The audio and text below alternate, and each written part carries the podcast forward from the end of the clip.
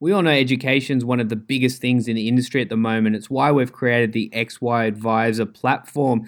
It allows advisors to do short four week courses. And what we're really keen to do is to get as many awesome content providers in there. So if you're an advisor or a service provider who have put together an awesome solution which can affect change in the way an advisor does their job on a Monday morning, please do put together an application for us at www.xyadvisor.com. Vince Scully.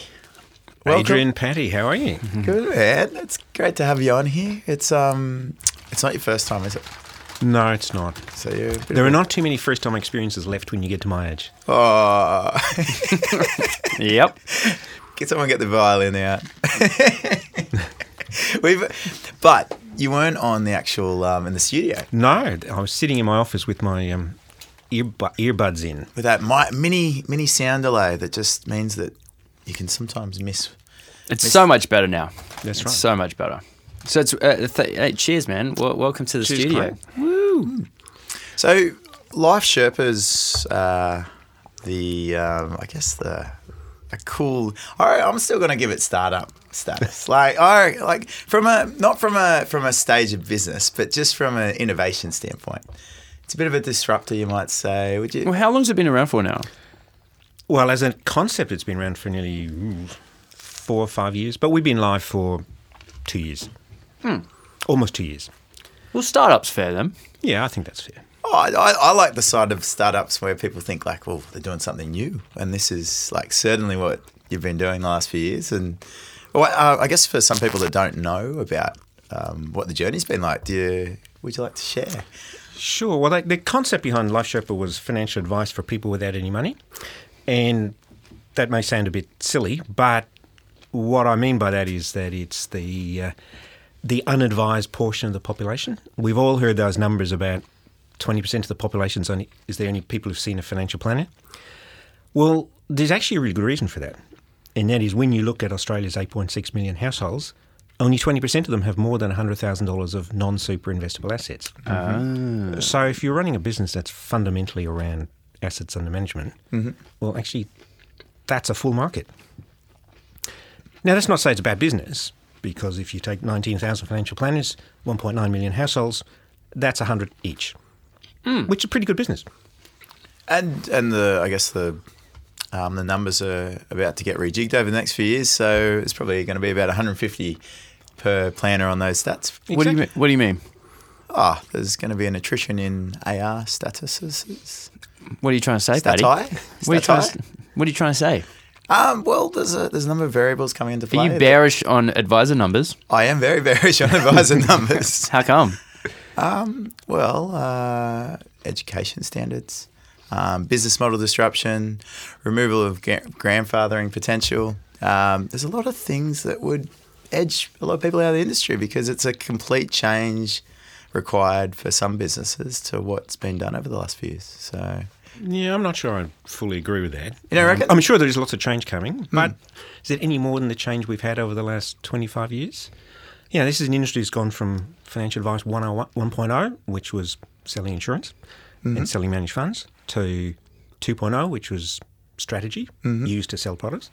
And now, and now, tell me, tell me about oh. 3.0. Finance, financial advice 3.0 is about focusing on actually giving advice, which requires products for implementation.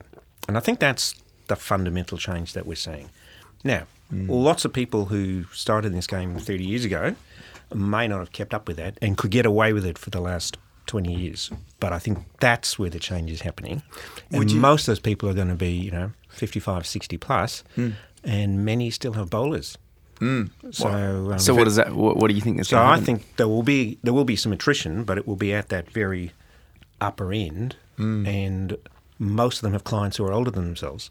Hmm. So there's sort of twenty years of life left for those so, advisors. Uh, booming year for aged care specialists. yeah.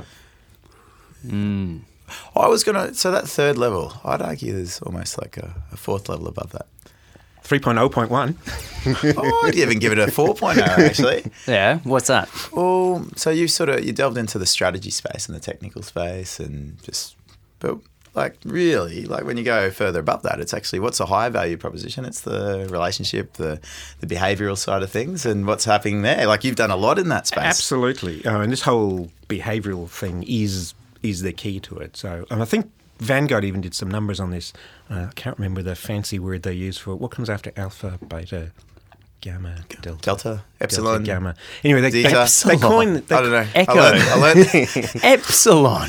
or, i was just I, I learned the greek alphabet when i was in primary school Ah. so um that's how It's the, it's the one link you have to your heritage. yeah my grandma's still not very impressed with my uh, So it's actually Patigopoulos or something, is it? no it actually used to be varipatis Varipatis. Yeah. And like 1940s um, Greek Australia. family growing up in Tamworth, they uh, thought they'd anglicise it a little bit. So they, Fair enough. they turned me Irish. Uh, It's actually O Patty yes. or M- Muck Patty. Yeah. Well, my, my alcohol consumption would match that. Uh, Holla. So you ran the Euros shop in Tamworth, did you? I did. My uh, my dad used to. They had a cafe there actually, and my um my father used to. I think they, they didn't have it till he was too much older, but um yeah, when he was little, he used to sort of be at the cash register.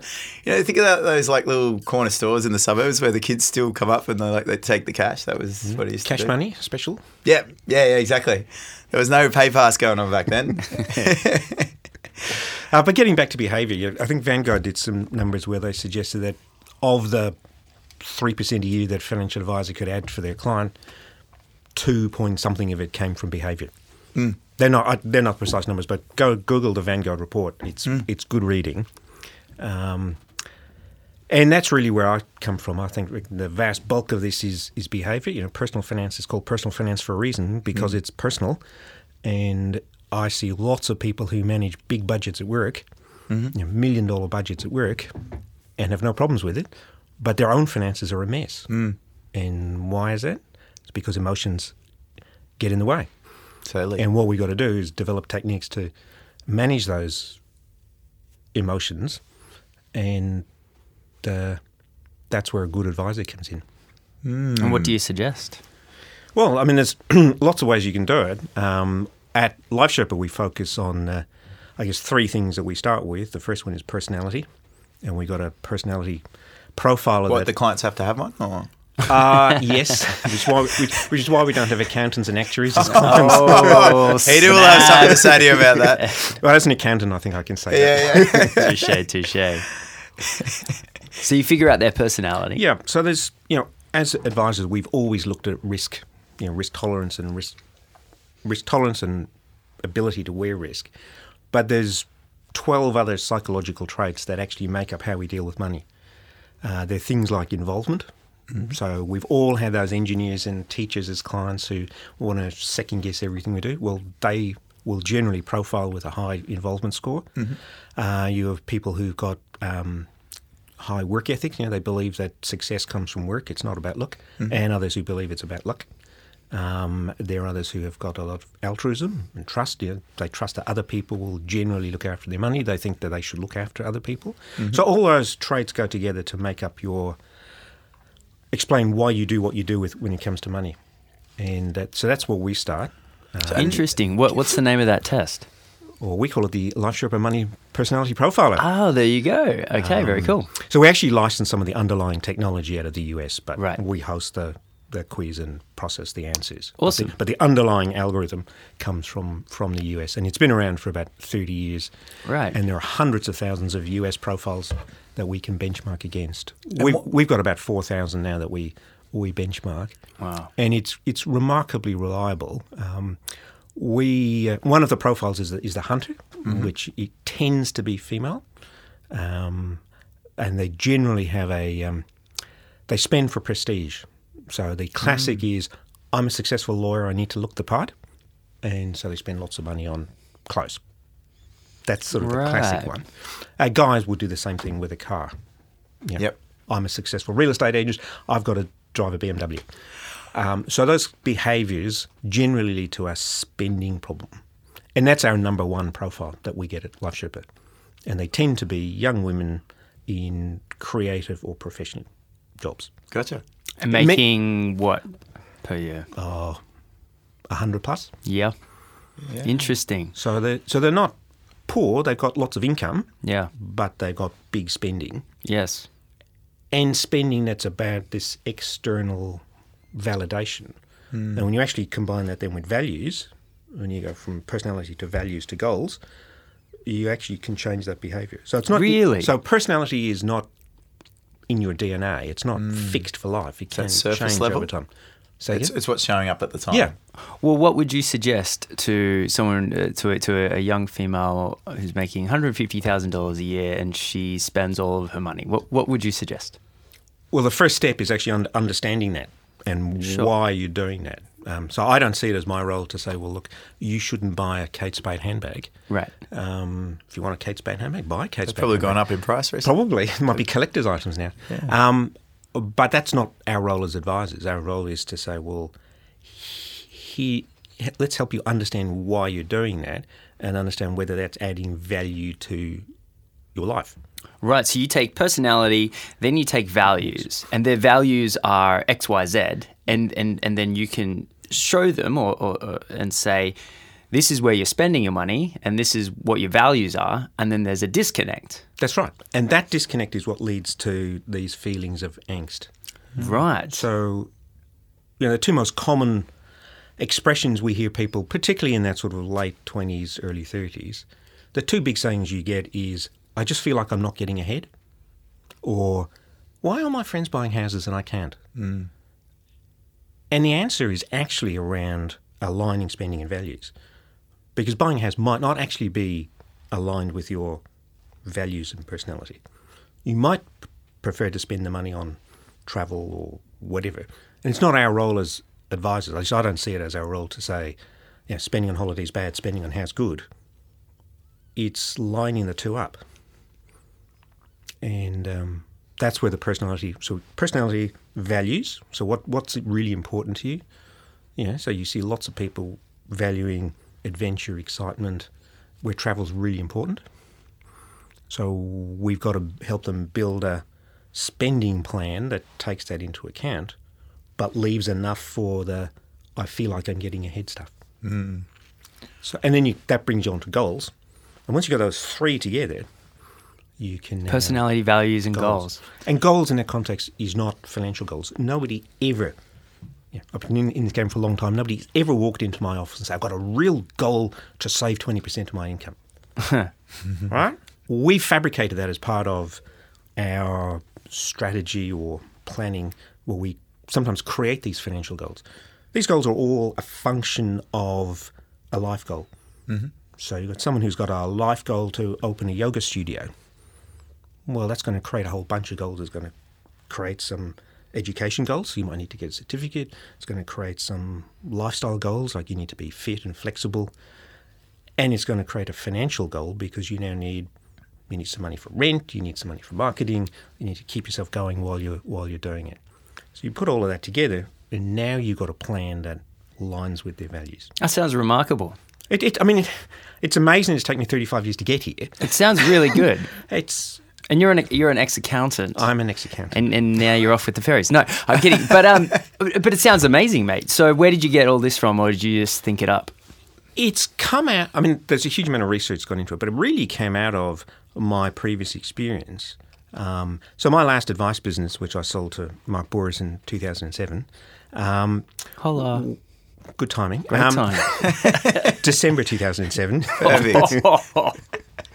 Oh my goodness. that uh, we had yeah, 111 clients. All of them had self-managed super fund. All of them had more than a million dollars, and all were over 65.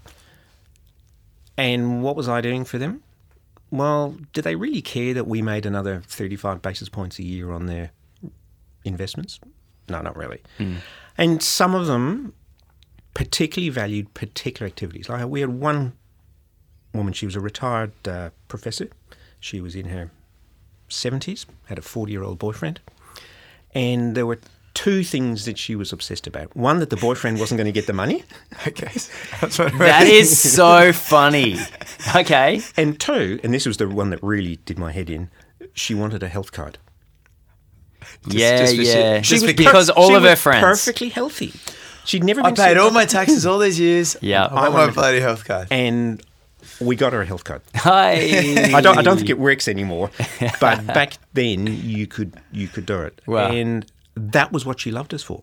So she was paying us you know, forty thousand dollars a year in fees, Yes. and the thing she valued most about this was not our investment expertise or our dealing with her RBLs. Don't have RBLs anymore, but No. um, you know, sorting all her compliance planning. and all that sort of stuff. Yep. And all she was obsessed about was this medical code. Yeah.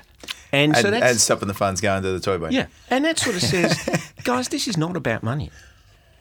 Yeah, yeah, yeah. Uh, It's I- called financial planning, but it's not actually about the money. It's about what we do with it. Do advisors use the Life Sherpa as an onboarding program? Our advisors do.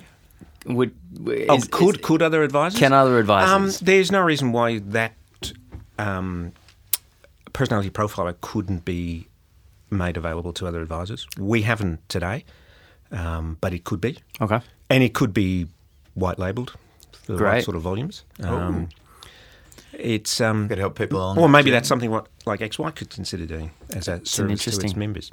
Um, but anyway, so setting that aside, um, yeah. So that was my epiphany was well, actually, what am I doing here as an advisor?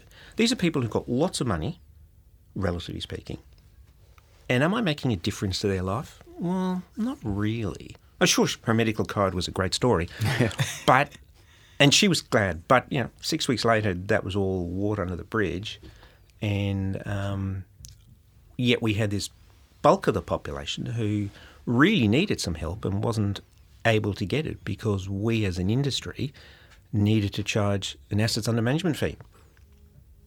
And 80% of the households in the country have less than $100,000 of non super assets. So, what's the story here? And that was really, and the thing that does. So that set off a journey. That set where- off a journey, and the journey there really is what do they want and or what do they need, and they need help with um, what what we now call um, living the life you want with the money you have. Mm-hmm. And that last bit is the important point. I got, I got a much uh, more succinct way of saying that. It's uh, just fund your ideal lifestyle. exactly, Available at all good bookstores. but not available in the Amazon overseas store. I mean. um, and you know we. Um, we, uh, as advisors, we what do we do? We rebranded ourselves as wealth managers, and alienated fifty percent of the population who don't think they have wealth. Hmm. And that was one of the big things that came out in our focus studies was this group of people said, "Wealth? What's that? We don't have it. We have money. Hmm. We have money problems. We have goals and aspirations, but we don't actually have wealth." Now, many of them do have wealth, but not the way Wealth is such a Well, the perception weird, of- weird, weird word. It's a horrible word. I hate it. It's Yeah. Very, it's very subjective. But it's just so like no one thinks they're wealthy. You ask you you think of someone you think's wealthy, and then ask them if they think they're wealthy, and they'll be Vince. like, "No." there you go. Perfect example, Uh, right? But but no. But if you seriously The talk to goalposts keep someone, on moving. Uh, correct. No one thinks they're wealthy. So yeah, it's Are such we a there yet? it's such a yeah, it's such a bad word, isn't it? It is. And as an industry, right through the 90s and noughties, Are we, We all- actually calling them naughties? Are we I don't comf- know. are we comfortable with doing that now? they're over now. You can call them whatever you want. and for a lot of people, they weren't a particularly good decade. But setting that aside, um, we as an industry rebranded from financial planning or financial advice to wealth management. Mm. And what does it mean? Or you're don't saying know. it flipped from there to wealth management? Yeah, well, no one talked about wealth management in the 90s. Oh. This is a new rebranding of the industry. Phenomena.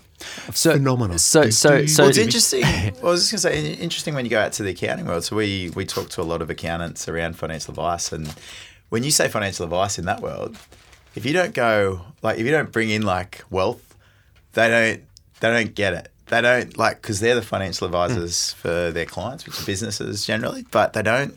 A lot of them don't really get this personal financial planner concept. It's like, yeah, you you like invest the money, and this is like a majority of the accounting world.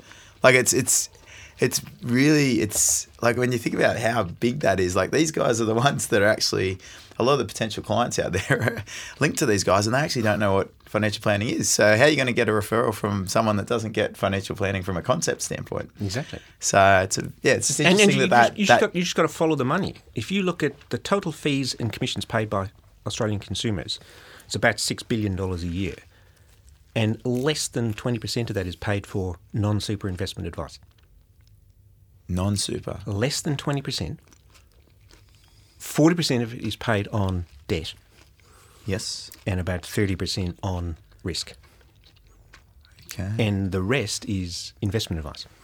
So all of this stuff that we've been focused on for the last 20 years about investment management, something we can add a lot of value to once Mm. you get beyond asset allocation.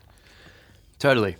And it's a tiny part of the revenue But- pie. But back in like before Life Sherpa days, like you were picking the best investments, weren't you, Vince? Well, You we, were- we, we did actually run, eh, we ran MDAs before they were trendy. So we, But Uh, were they like? Was there a value? Like, so like, there's two ways to run MDAs. There's those MDAs where like the um, there's some sort of investment uh, philosophy, and then it actually exceeds that and does really well. And then there's the MDAs where like, oh, it's it's so confusing that there's no benchmark to assess to. Here, here's another look at your confusing portfolio every year, and um, yeah, No, we actually spent, spent a lot of time on, Which- on which one did you- attribution analysis. Okay. We, we ran it in house. We actually had an MDA license. okay, um, in 2003, and um, we had a we had an internal funds manager who had a broker's assistant and an admin assistant to run the book, and then we had planners who didn't do that. So it was like an internal funds management business, but we did attribution analysis. So we started with a strategic asset allocation, and then every month we tilted it. Mm-hmm. So we looked at well, what did that tilt actually do, plus or minus? Yeah. And then you look at what did your stock selection do, plus or minus? Okay. Even down to execution of the trade. So my Or broker, how it was So my executed. broker's assistant was appraised on how much above or below VWAP for the day that he achieved. oh, So that's we- some stats collection there. Well, that, that's, it goes with the territory. But that was how we looked at it, and we said, well, look, if we're going to do this, we've got to demonstrate that we're adding value. yep. Um, now, the client wasn't necessarily seeing that as a fee for advice because they paid a single fee, which was tiered. So it wasn't a percentage of AUM, but it was tiered. So obviously, the more you had, the more you paid. And that included you know, the MDA, your self managed super fund admin, tax return, audit, Yep. a complete one stop shop. And um, it was a very profitable business. So yeah, it's a good, it was a good business. Um, but Did you achieve alpha? we did. Did you sell your company based on achieving alpha? Eh, We sold it based on run rate EBIT. Um, so, No, no, sorry. Did, very nice. But um, no- So did I sell it to the client? Um, yeah, That wasn't a particular. Um, well, alpha in the pure investment sense, probably not. But if you look back in those days, you know, oh, you- there was a huge amount of value you could add by looking at RBLs. That's reasonable benefit limits Hmm. for anyone who's what listening. Yeah, those those are like um, super rules from back in the day Yeah. where they used to change it every year. Well, that was before they changed them every year. Yeah, yeah. that was where they were that way for years until Peter Costello changed it all and changed the world in 2007, um, just in time for everyone to tip in a million dollars and lose it in the GFC Or, or buy a, an advice business if you're Mark Morris. or indeed. um, and so you- there was a huge amount of value you could add from a technical structuring perspective. So that was value that you could clearly demonstrate. Uh, and we had quite a few clients who had very large super balances and equally big RBLs. Are you saying that um, that you see the system simplified since Yeah, then? I reckon super su- super in particular is much simpler than it used to be. So there's less, um, I guess, opportunities to really offer something, offer offer value in that space from a strategic standpoint. That's bes- besides just put more in sort of thing Yeah. and creating that behaviour change. Yeah, there is. Um, that may sound strange to anyone who's lived through the last decade. Or but- even like, yeah, most people entering, they're like, oh, they just changed the rules again last year. Like those 1.7, 1.6 mil, that's a bit, that's created a bit of complexity. Or are you saying that's nothing compared to those RBL days? but bear in mind that a 1.6 million balance limit looks awfully like an IBL.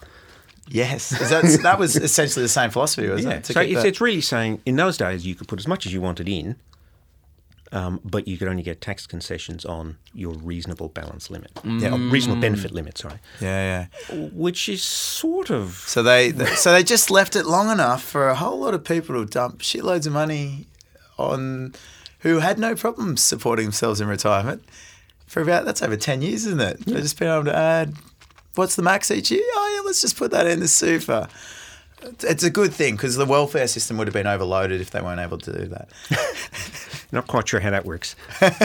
um, but yeah, that that was a you know we went through the from the sort of no rules of the 80s to the RBL world in the 90s.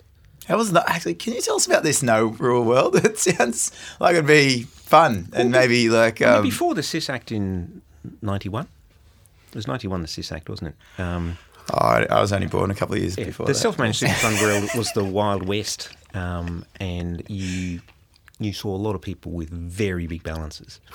Okay. Um, Because that when you that was when you could just put More or less, yeah. whatever you wanted into a pretty tax concessional and you could Um, environment.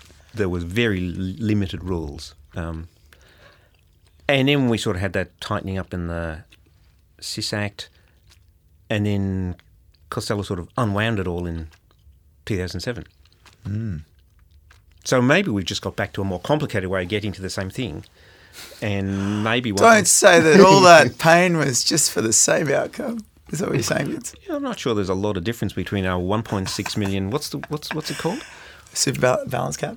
the balance cap, yeah, Yeah. Um, is um, all that different to an RBL. Hmm.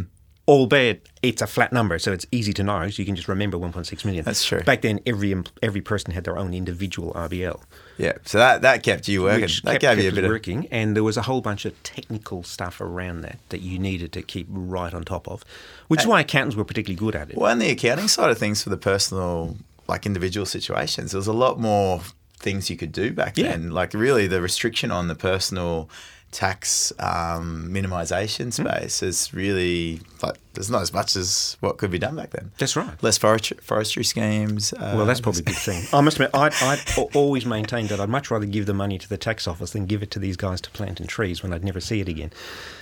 That's true. So So you- because you lots could of see people things- lost lots of money in those days. Yeah, yeah, yeah. So tell us more about um, the life Sherpa of Wall Street in the 90s. Is that different to the wolf? yeah, up to that end of the nineties. Um, um, Yeah, so, you- so you're, there, you're, you're tossing you're tossing small people in, in the office. Is is that what you were up to? No, it was not. It was no quite that. Although I must It's one of admit, my favorite parts of that movie. isn't it? yeah, yeah, yeah. although I must admit, when I did start, when I started in London in 1983, when before they deregulated the market over there, so commissions were regulated. So stockbroking commissions, there was a number I can't remember what it was, but it was the law. So you couldn't compete on price. oh, so it was a fl- like a set fee. So There not was a, a set cap. fee. It So was the like- government said, here's the price that you're going to charge as a stockbroker. So everyone charged that and went off to lunch, and a normal lunch involved at least two pints of beer every day. Boom. And the long lunch was alive and well. And then the American banks came along. Is that- that's like every day. Yeah, That was the.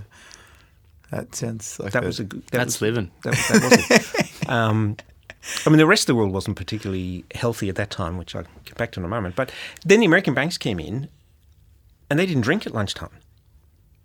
oh, it's no fun. and and they moved from the city to Victoria. So JP uh, was it JP Morgan's? I think it was Morgan's was at Victoria, which is the other end of the city for anyone who's been in London. And they just changed the lunchtime culture, and then they deregulated in '86, so commissions were deregulated, and the city just went wild. And that was the booming '80s, the sort of 80, 85 to Well, because it just became so much more competitive. yeah.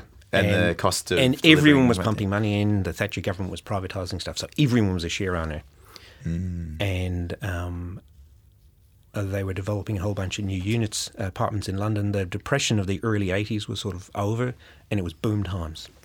And um, then, of course, '87 came along, and the property crash in '90, which obviously happened here as well. What were you doing at the '87 crash? In the 87 crash, I was actually working for Mobil Oil and I was traveling the world, but I was heavily exposed to. um, So you weren't dealing in the markets No, yourself. I- you were I- just you were just exposed. At to them. that point, I was I was an inv- investor, so I was making. I'd finished. I graduated business school in '86, and um, started work for Mobil Oil, and traveling through Middle East, Asia, and buying a lot of shares and yeah, heavily overexposed. So 19, October 1987, I was I was in Vienna, and I could see the headlines in German, but I couldn't sort of read them. Oh, And this is pre-internet, so it wasn't like y- your phone told. That was you. the only way you were going to find out. And so I'm walk, walking down the street to the office and seeing all these big headlines going, mm, it doesn't look very good, but I've got no idea what it means.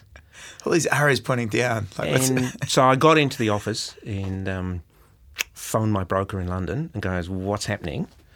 And um, it was And he didn't pretty hard, it pick was up. pretty And hard he to get didn't through. pick up. Wha how much? How much? wh- What are the losses like in percentage terms?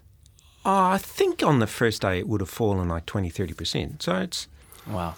I don't think it was as bad as The GFC. the day of the GFC. Hmm. Um, but uh, and it recovered, I think, more quickly. I don't have the numbers off the top of my head, but the only thing that saved me was the fact that Japan took two years to fall. So it taught me the benefits of diversification. Hmm. So if if I hadn't been heavily exposed to Japan, Eh. Right. I would have been stuffed completely. right. was there Okay. leverage? There was lots of leverage. Ah, there we go. Um, sorry, I just kicked the table there. Um, That's all right. So lots of leverage. Um, and CFDs weren't around back then, but um, futures contracts were out. Yeah, well, it was expensive to buy. So it was um, more a margin loan, so essentially. more margin margin lending. Oh, so you're really backing it. We got a Um, baller here. So Yeah, it's- it taught me the benefits of diversification, um, and in some ways, not having that internet presence helped you helped me manage through it Because you because just- you're not getting updates every five minutes saying the market's down another 20 points or 30 points or 200 points. Um, you just got to go, well, look, it's down. Now what do I do? and LCD TV screens weren't everywhere around. So you Correct. weren't yes, going, you know, your portfolio's gone down. Do you know your portfolio's gone down? You're just trying to walk away. Remember, from- MTV had just started. Yeah. I don't think Fox, well, Fox News didn't exist. I don't think Sky existed. Um, so, this is a bit of a history lesson for some of the ex-wives out there. Um, this is- so I don't want to sound like the old codger in the group, but um, it was an interesting Ah, young at time. heart. It was an interesting time, and having felt that personal experience, um, it I think allows me to help people through it in future. when you know what the risk is And and, and if, you have look, felt if it. you look at Australia, well, we, we had so I arrived in Australia in ninety, so just to experience the the near collapse of Westpac, the the collapse of Pyramid Building Society, Tricontinental, so all of the um, yeah. So not, the early nineties was not a a particularly happy place, particularly in Victoria. There's a lot of shifts going on in the economy. Yeah, and um, that's the last time we had a real Was the last down depression, Um, Yeah. recession. Always, always nervous about using words like recession and depression. You know, they say the difference is a recession is when you lose your jobs. at- Sorry, a, a recession is when your your mate loses his job. A depression is when you lose your job. Forget the economic definition of. Well, I guess, I guess the main point is there hasn't been enough hit to the economic psyche of Australia since then to really, s- uh, I guess, slow, I guess, uh, over exuberance down, you might say. That's right. Yeah, so you go from ninety one, even ninety nine two thousand, which affected the US, didn't really affect us here. You know, the tech crash. No, when you look at the didn't difference, really the affect Aussie you. market hadn't popped up as much, so it wasn't really. Um, we didn't have any tech, so Yeah, Sydney house prices were, were flat through 95, started to lift and ran till 2003, and then sort of ran flat till 2006, 7. Um, so it was a completely different place, and um, I'm not sure that Australians are really ready for I got no the idea. next one. Most, pe- like the majority of the population has no idea what the environment, what you would have seen. Like Clay and I don't really know. Not we may know sort of personal like um, ebbs and flows in terms of our own experiences, but we don't know what an econ- economic sort of hit to a whole so- society looks like. I mean, in London, in, when I f- arrived in London in September '83, there was a, a big sign on top of City Hall counting the unemployment rate. And they changed it every day. So it was 3 million and something, I think, the day I arrived. And that's out of a population. What's the London's population? 10 million? Um, it was a big number and it got bigger every day. Wow. And, you know, the miners were on strike, the police were in the streets. It was a very different place. And you go back and look at that now and you go, that's a really prosperous city full of Russian money, um, house prices of. Um, you know, back then you could you could buy a a two bedroom unit for thirty thousand pounds, and um, I don't know what the number is today, but it's a lot more than that. Shit, lad. But it was a, it was a depressed time.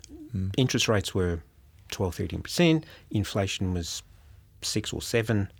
Uh, unemployment was seven or eight percent.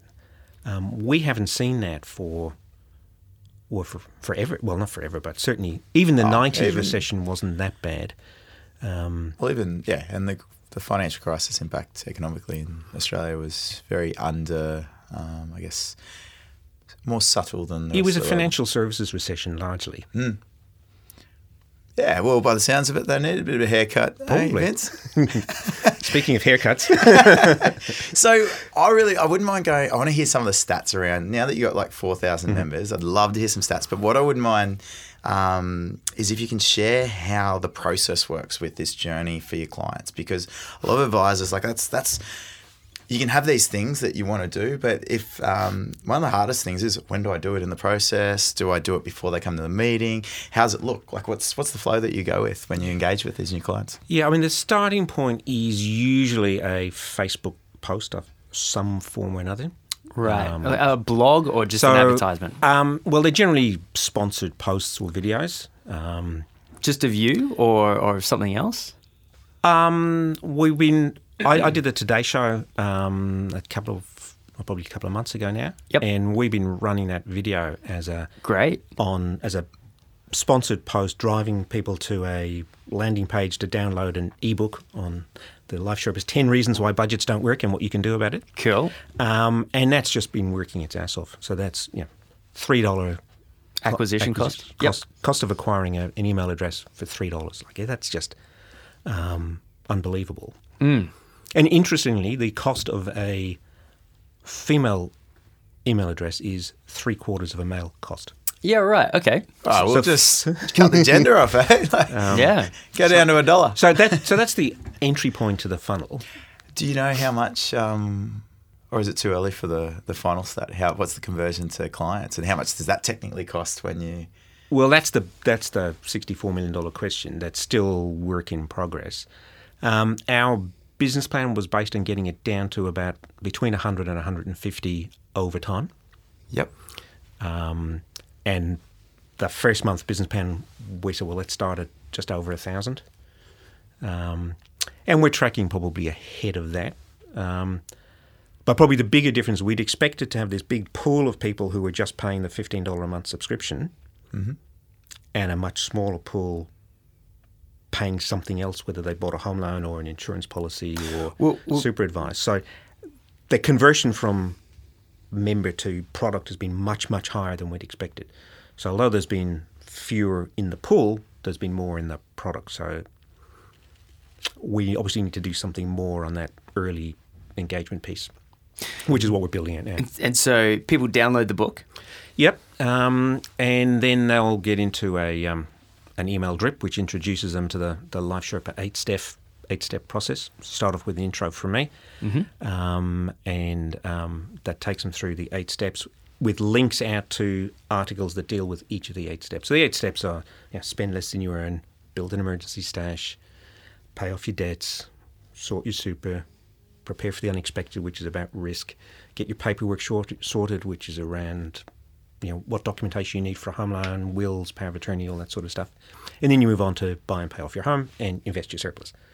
So it doesn't sound like rocket science, but the pro- process leads people through that, and each one of those has a piece of advice that goes with it. Right. So on the spend less than you earn, you might buy a budgeting course or you might buy some budget co- spending coaching, um, pay off your debts. You might buy a debt elimination course. A life Sherpa course. Yep. Yep. Um, Is that like a that's a video course? That you've um, created, or- we're building these all out using Thinkific at the moment.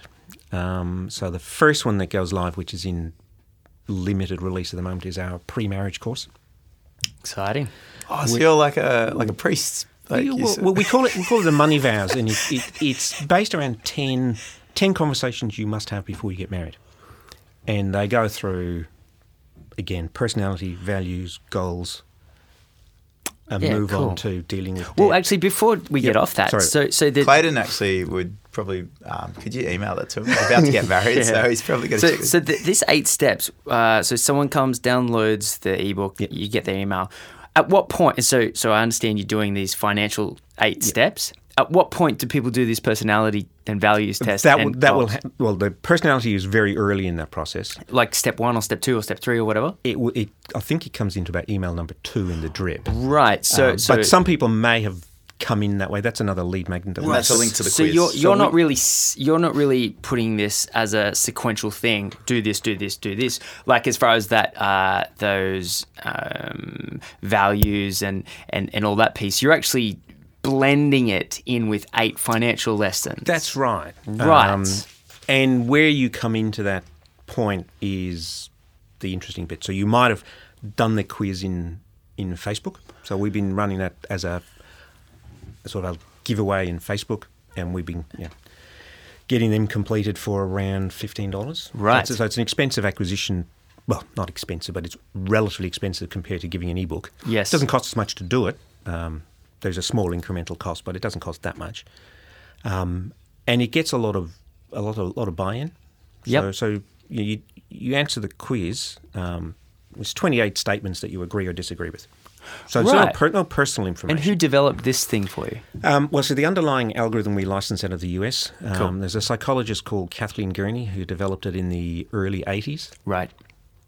and it's been used by um, some of the big advice groups in the US. So you're white labeling that. Yeah, so w- well, Right. we've sort of Australianized it and Sure.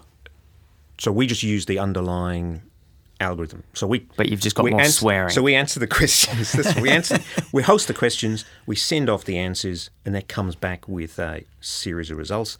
Yep. And we then take those results and massage it into our report. So Great. the report you get is a Life Sherpa report, which reflects our personality and branding and all Great. those sort of things. And we started by giving that away on Facebook, which gets a lot of buy-in. So you've got someone who agrees or disagrees with 28 questions, and there's no real personal information in, so people feel relatively unthreatened by it. But we actually know quite a lot about someone who's done a money personality test, so we know what your hot buttons are. So we know what the things, you know, whether you're going to be driven by um, aspiration or by fear or by Right. lack. And then- and then we what do you do with that? Then our drip program is then tailored based Oh on wow! that. So So, so, cool. you trigger you're this personality, therefore you you, get get, this this, set of email. emails. That's great. Right. so They're this sort is- of the same emails, but they're just This slightly is kind of like uh, the the announcer thing of how do you like to be communicated to, and then just simply asking them, and then Yeah. giving them communica- uh, give them. Uh, uh, documentation based on how they like to be, but you're sort of dressing it up a little bit uh, fancier uh, and and offering a little bit more Oh, it's- value within within within that questionnaire. That's right, and it also drives our advice process. So if you score really high on your Cool. in, on your in, on an involvement score, Yep. your classic teachers and engineers will give you more information in your statement of advice. Wow, So you- man, this, This is what I was talking about the this other week. is a It's theme, great. hey? so you yeah so f- so for someone who profiles as an optimist or a hunter, we'll go look. Clayton, the answer is A Yeah, for nice. these reasons. Yep. If you profile with a high involvement score, like a producer or an achiever, we'll go, look, the answer is A for these reasons. But we also looked at B, C, and D and eliminated them for these reasons. Right. And that actually heads off a lot of those questions. Mm. I mean, You're any- going to get them anyway. yeah, so anyone who's had an engineer as a uh, as a client will, will know the level of s- almost second guessing the client gives of your advice. Yeah. So they want to know every in and out and what every Well, fee is. To be fair, you get questioned regardless of their personality, Paddy. It's not true, Clayton. they all trust me. I just want to know more details. Patty, that's all. Patty did provide us with our first Sherpa. So um, our Yeah, first advisor really. Ah. came from the, the Patty Academy of Real World Financial Planning. One of the many, one of the many Sort of, man. businesses that Paddy's got in his uh, rucksack. So um, so that's where the That's what I'm all so, that, knows, except for the bad stuff. Um, so that could be where you, you come in. You might come in on the money personal, but in, wherever you end up, you end up in this eight step drip, which I Right. think, which I think has got about twelve emails. in And it. people will fill some out and not And others so out. where they react to those. So in each one it says, look, here's what step one is, and you'll know you've mastered this when you A B C D E. Awesome. And each of those has got a hyperlink to an article Very cool. And then- that, that that you've written. That's that cool. we've that's hosted on the website. do they have to do it before they meet you, or either video, or so? There's not a requirement for it to happen before. Of course not. It's captured off the internet. Yeah. Yeah. Keep going. Um, No, so, no, I mean like if they haven't done the that course and they come to you, will you require them to do the quiz before you talk to them more, like have a meeting? You mean the money personality Yeah. test? Yes. Uh, Yeah, That okay. will always be done as a precursor to the first discovery meeting. And does that guide? So we've talked about it guiding like communication. Does it guide how the meeting goes as well? Yeah, it will guide how we. Oh, it's not all that formal, and perhaps that's something we need to do a bit more work on. But it will guide. So an advisor looking at that goes, "Well, my client is a hunter, so I have a fair feeling about what her, and it is usually her, her hot buttons are, and therefore I need to hit these off, and I need to tailor my communications to line up with those expectations. Very cool. So Do you think it makes it a lot more efficient? Yeah, I think, but I think the biggest contributor to the efficiency argument is that the member or client is pre has made some pre judgments before they come to that discovery meeting. Yeah. So having worked their way through the the various tools on the website, they've actually made a a sort of buying decision. So they've realised, oh look, my budget's out of control. I need some help. Or actually, this income protection stuff that's something I should have a look at. So it's not. So the advice process is then a coaching and customer service exercise rather than a sales and education exercise. Yep. And that's where the cost is. So the cost of sitting with a client and going, this is what life insurance is. This is Yeah. what TPD Yep. means. This is what income protection is. That costs a lot of money. So Mm-hmm. if you're if you need to make 300 bucks an hour for an advisor time, Mm. yeah, so if they're making 100 bucks an hour, you need to be making 300 bucks. So how do I do that? You can't do that unless you're going to be charging them a you know, an asset under management type fee or Or a high fixed fee? or a high fixed fee, Mm. um, which means they need a relatively high income to be willing to pay it. Well, that's not a bad segue into actually sharing like how cost competitive you well, guys are. before we get Oh, there, before before, that. we get there, I would love to just get through this these these emails. So we haven't we have, we haven't actually. So oh, they just keep on going. They just keep on splitting. So, so there's Find about out 12 of them. So there, there's an intro. This is this is who I am and why Life Sherpa is what it is and why I st- set up Life Sherpa. Then there's the eight, and interspersed in them, there's a couple of points like um, a little point about, well, if you've already got um, life insurance, uh, why not set us up as your advisor so that we can rebate commissions or give you the advice and manage claims? If you got a home loan, you say, well, look, if you've had your home loan for more than two years, it's time to have a look at refinancing. So there's a little bit of product stuff in the middle of that stuff. And then when you get to the end, which I think is email 12 off the top of my head, there's a, well, now that you've read that, here's some things you could consider doing today um, like go and complete your freedom factor quiz go and read this try this um, or look at these areas of your life and then um, so through that process our primary goal is to get them to subscribe to a $15 a month subscription or buy a course that's the goal of that exercise which can happen at any point. any point on that based on what triggers their fancy And and then let's say uh, let's say they don't do a course, but let's say they sign up to the fifteen dollars per month. What do they get for that? That gets them access to all of the tools on the website, which is really around. Well, there's a whole bunch of resources around education and ebooks and all that sort of stuff, which is slowly being turned into video. Um, there's access to an advisor to ask questions, so you can email your Sherpa and say, you know, I've got, I've just got this tax bill? What do I need to do about it? Should I pay off my hex? Um, there's a whole bunch of questions we get. A lot of them are around this whole, whole hex, creates a lot of angst. Um, and access to our commission rebate program. So if you've already got a uh, a life policy, so if you're already paying a four thousand dollar a year premium, you'll actually get more rebate than you'll pay us for fifteen dollars. So that's the low hanging fruit. Yeah. So they will. Those, that's almost a no brainer. Yes. Although it does take a bit of explaining, because first of all you've got to explain commissions, and then you've got to explain well actually we can give it back to you. And actually, your commissions are paying for advice. How many people don't know that there's a commission there, or like, yeah, I guess that's a question.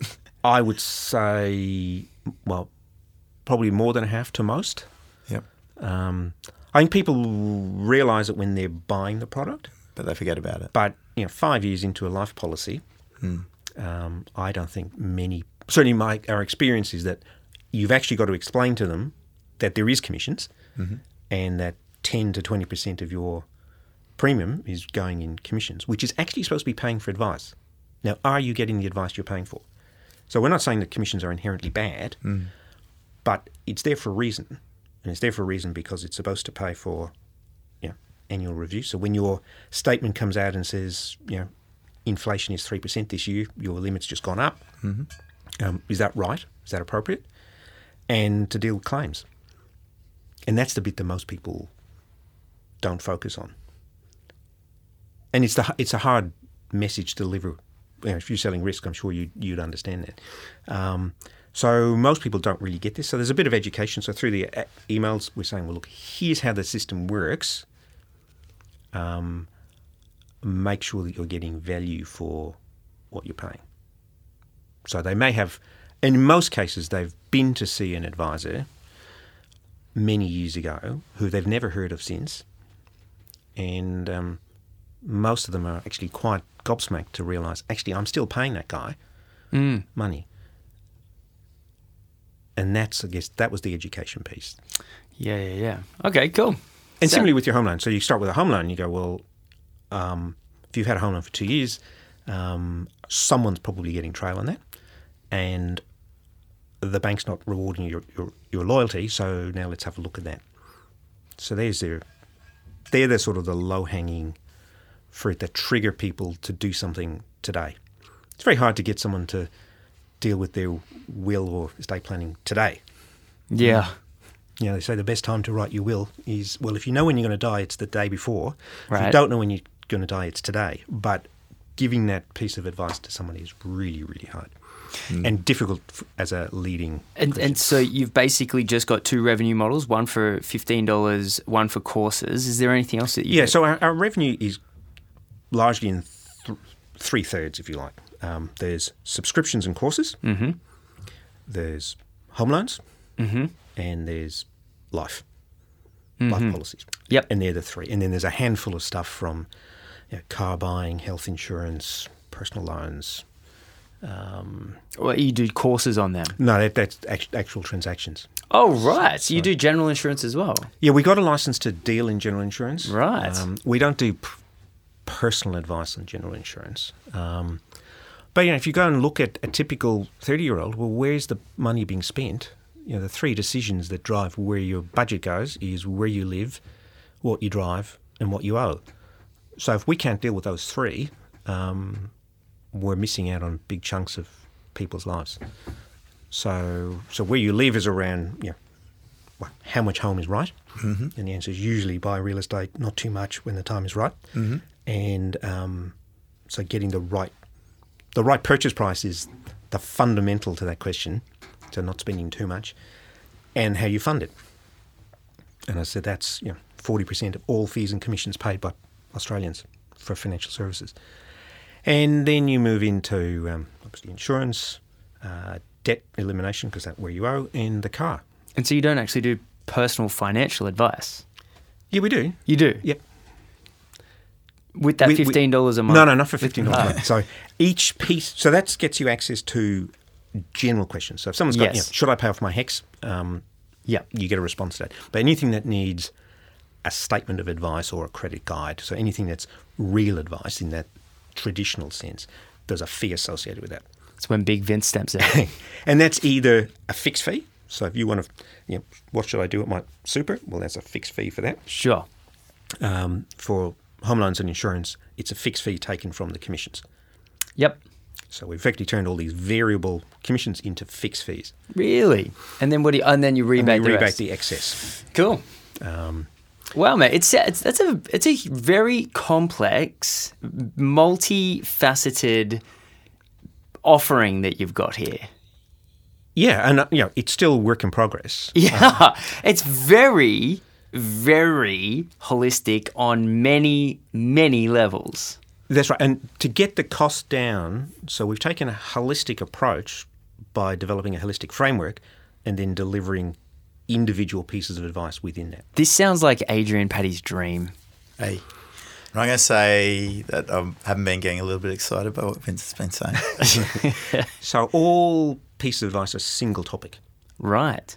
So if you want a s- piece of super advice, you get a statement of advice around super. You want risk, a risk statement of advice. Right. You want a home loan, you get a credit. And then each thing is uh, the rest is scoped out. Yeah. Yeah, So okay. Each piece, it's within an overall framework though. Mm-hmm. And I think that's probably the important point. So I think about it as holistic advice delivered sequentially. And what punches out the advice? We have a very large machine called Salesforce. Salesforce punches out your advice. you using Conga? We're using Conga. Ah. yes. Um, A little bit of Conga? What what are you paying for your Salesforce um, per year? Salesforce, Personal question. Salesforce is actually the cheap bit. Um, Pa- Pardot, Pardot, which is our marketing Oh, automation, you is the use expensive bit. Pardo. That's like a grand a month or something. Uh, yeah, so our Salesforce bill is about hundred and fifty dollars per seat per per month or per quarter. But you've done a lot of customizations Oh, yeah. for that, yeah. Yeah. So that's like, but if we want to quantify how much Vince has spent in, depending on what hourly rate you want to use, it's not a cheap piece of software, arguably. Yeah. um, there's a million dollars of s- development spend on our balance Pip sheet my ride sort of thing. Yeah. Look at that. over about four years. Yeah, right. Okay. A million bucks. About a million bucks. Spent or just your time? No, that's actual cash spent. Oh, a million dollars to set up About your a million CRM. Well, so CRM is a it's it's the whole business. So that includes Right. you know building all the website, building out Does all that these tools. include? Oh, that includes say the the results to the Yeah, questionnaires. and all of the- that stuff. So and- the the total spend on what I would call development stuff, yes. which is a combination Okay, so a million dollars to set up the business, basically, give or take. over about four years, um, some of which was provided by the uh, by the government through the R and D grant system. Um, Hell yeah. Well, yes, you would have needed to have a very tailored. We looked into that for what I've been doing, and if you're if you're not spending, it's essentially if you're not spending enough on customizing something, you can't qualify. If you let, if you want to do it a bit more sort of. Um, Arguably, some might say efficiently, depending on what state of um, affairs you're yeah, looking for. Patty gets a couple of programs, sticks Zapier in between. He's like, what? What? well, is this not Boom, enough? Done. no, it- Give me the millions. it, it's more about starting with say you got to do some research or work that you couldn't have known the answer to before. Yes, it's very scientific. The So, so qualifying. this is all about saying, well, how do we do we know that people will actually follow this stuff online, and can we actually build financial competency and skills? Why don't I take that path? I should. So not all of this spending is eligible. So a lot of this, you know, all the websites. Oh, are- and they map it to, and So then they all- take it away if it doesn't match up if they do an audit as well. So you sort of. so all the website stuff's all built offshore. So none of that's eligible expenditure. Well, mate, it sounds very interesting what you've got. Um, it can advisors, i- is- and we touched on this before. Can advisors use any of the tools and things that you've built? Right now, that's probably really hard. Um, We are looking at a bunch of ways that we could um, expand the use of these tools and make them more usable to individuals. Mm. Uh, like white labeling the money personality test is probably the first one that Yeah. we would look at. But my the big project that we're working at the moment is to try and create local providers of the Life Sherpa way. So if you think about Life Sherpa as being online, it's like the gym but there's a huge number of people who actually want a personal trainer. So we are looking, and this is still work in progress, about how we could, in effect, have endorsed local providers, like accredited life Sherpa coaches who could deliver all of this stuff one on one locally. Mm-hmm. Um, so using the methodologies, using the back office tools, and um, but delivering it to their clients one on one. There's a whole bunch of you know sort of decisions has to be made as to how you actually do that.